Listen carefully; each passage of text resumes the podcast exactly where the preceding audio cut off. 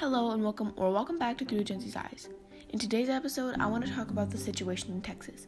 So many things have happened over the course of three months, but a couple of the main things have been the vaccinations and the snowstorms and power outages in Texas.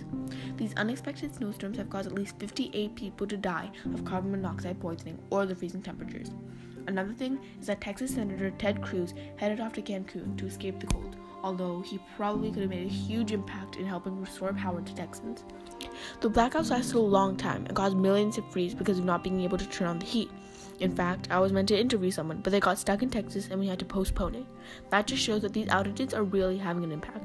All the damage caused by these snowstorms will cost billions to repair, and even more, people are having to grieve.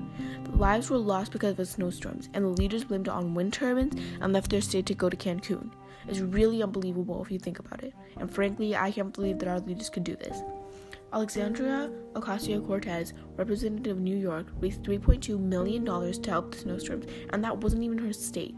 Luckily, the people of Texas are getting back on their feet and starting to repair what is broken. But I also mentioned the vaccines. Governor Greg Abbott of Texas decided it was a good idea to lift the mask mandate. It wasn't a good idea though. I know it's been almost a year, but it's just a couple more months and we will start having more normal lives this virus hasn't completely disappeared, and it won't be even after vaccinations. It's like the flu. Even after vaccinations, it'll still be around, and it's possible that you get it. So we will have to wait until the cases and deaths start to become less, and once everyone is vaccinated, we can get back to normal, whatever that means. I know that it was a short episode, but I think I got my point across. So I would like to thank Smita Patel for helping me start up this podcast. I would like to thank everyone who supported me, like my family and my teacher, who give me new ideas every day in class.